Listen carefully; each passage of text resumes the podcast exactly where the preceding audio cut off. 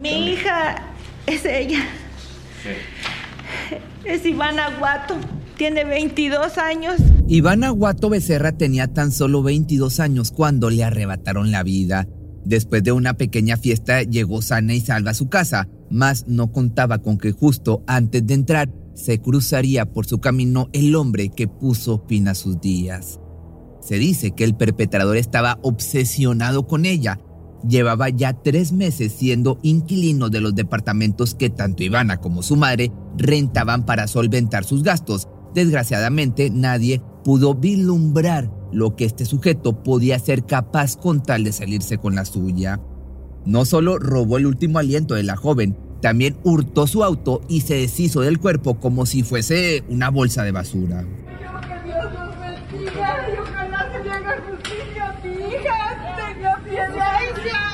Maldito tiene que pagar lo que hizo, porque no le hicimos nada, no somos gente mala.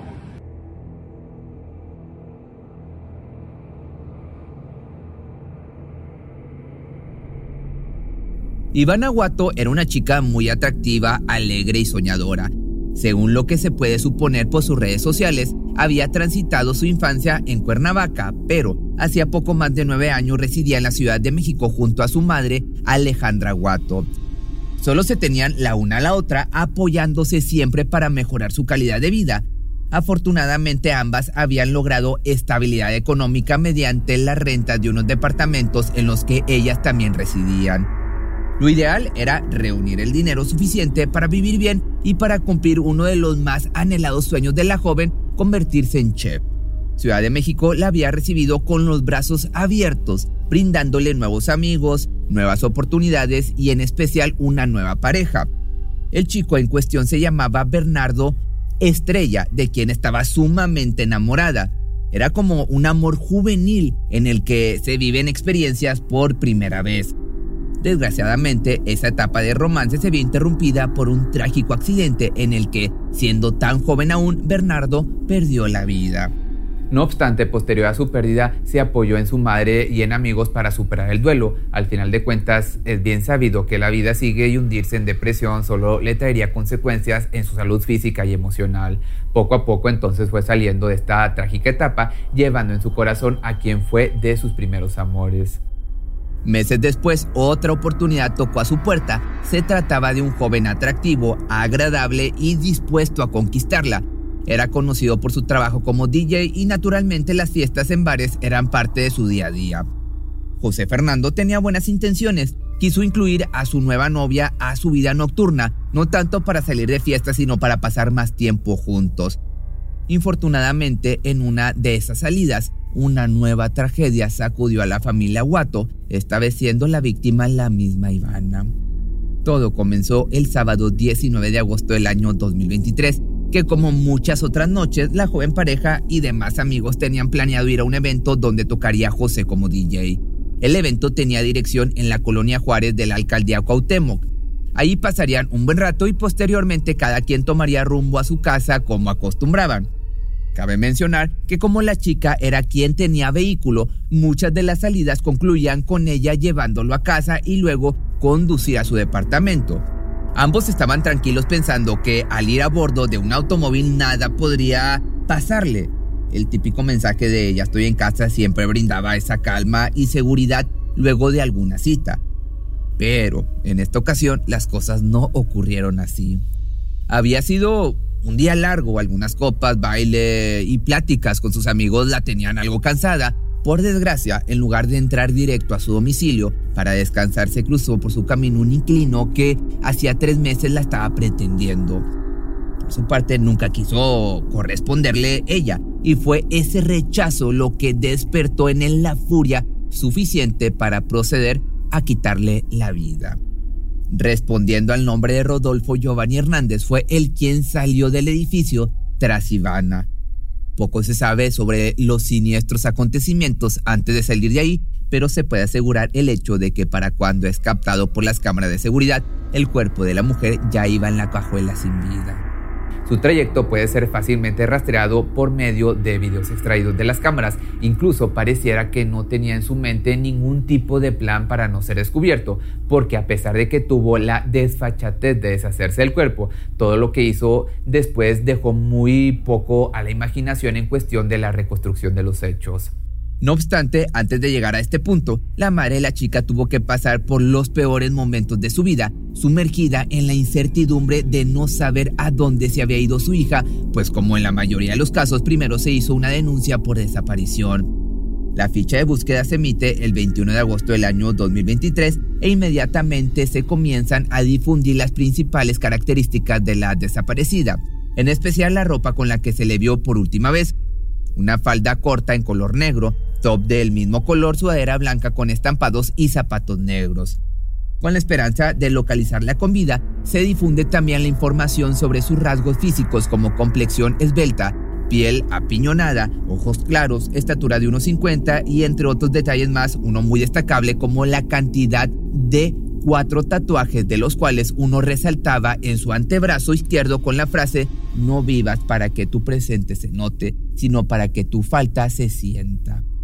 Desgraciadamente, mientras su madre y amigos se encargaban de buscarla por todos lados, el cuerpo de una mujer fue encontrado sobre el ojo de agua en el municipio de Coapiaxtla. Las autoridades correspondientes no podían confirmar o desmentir su identidad. Sin embargo, dadas las características del cadáver, existió un porcentaje muy grande de que se tratase de Ivana.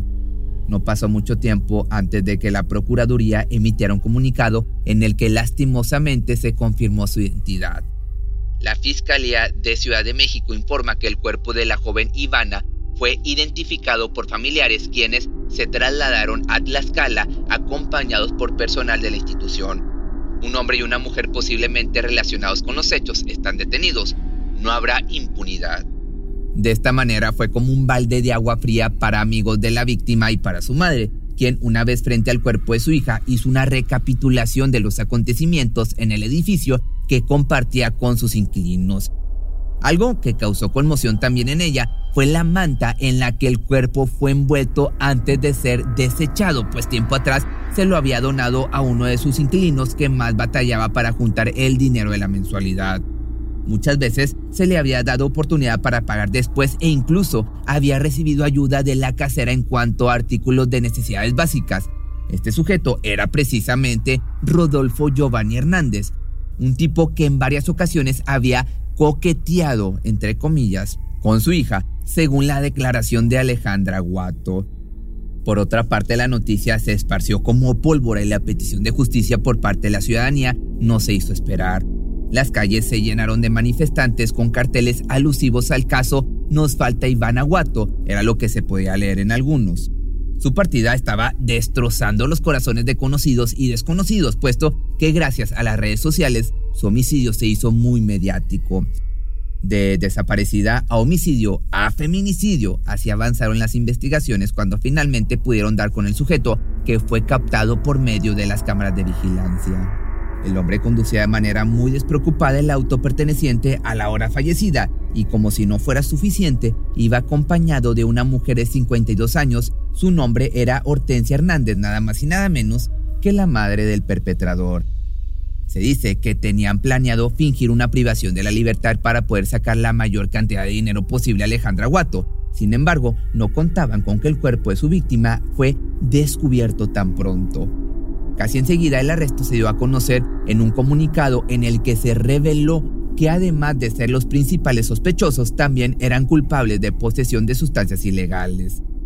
Además, como si fueran capaces de deslindarse del crimen tan fácilmente, dijeron que conducían el auto con la finalidad de devolverlo, puesto que aparentemente estaban al tanto del caso y pensaron que era lo correcto. Evidentemente, dicho discurso fue desestimado en tanto salió de la boca de los sospechosos y las averiguaciones continuaron su curso. Mientras tanto, el funeral de Ivana se estaba llevando a cabo de la manera más desgarradora posible. Amigos, familiares y seres queridos no podían creer semejante tragedia. La describieron como una chica bastante amigable y enérgica, llena de sueños, metas por cumplir, pero sobre todo amante insaciable de la vida. Se grabó en el brazo algo que dice, no vivas para que tu presente se note, sino para que tu falta se sienta. Recuérdenla con esa frase. Esa gente no tiene corazón, hija. Porque ella no se merecía eso, ni siquiera la conocía. O sea, para matarla con esa hazaña y esa sangre tan fría. Bien, se sabe que Ivana falleció por el simple hecho de parecerle atractiva a un hombre. En este caso, a Giovanni de 27 años. Y desgraciadamente, solo se sumó a la alarmante cantidad de feminicidios que ocurren cada día alrededor del mundo. Sobre esto hace hincapié la titular de la Fiscalía General de Justicia de la Ciudad de México, Ernestina Godoy Ramos, quien afirma que en la capital del país hasta el mes de agosto se habían registrado al menos 32 casos de feminicidio, detallando además que suman 29 personas detenidas con respecto a dichos casos. Vamos a seguir trabajando para que cada agresor de una mujer reciba el castigo ejemplar que merece, fue lo que comentó Ernestina al respecto que por desgracia ya nada evidentemente le va a devolver la vida a ninguna de estas chicas, quienes han perdido la vida a manos de locos, de una manera totalmente desgarradora. Con respecto a la mexicana de 22 años, fue a causa de un choque neurogénico o shock neurogénico, el cual se presenta cuando no se suministra suficiente sangre y oxígeno a los órganos y tejidos relacionados con el sistema nervioso. Esto a causa de un fuerte golpe en la cabeza que sin duda proporcionó el hombre que hasta el momento se encuentra detenido esperando su sentencia.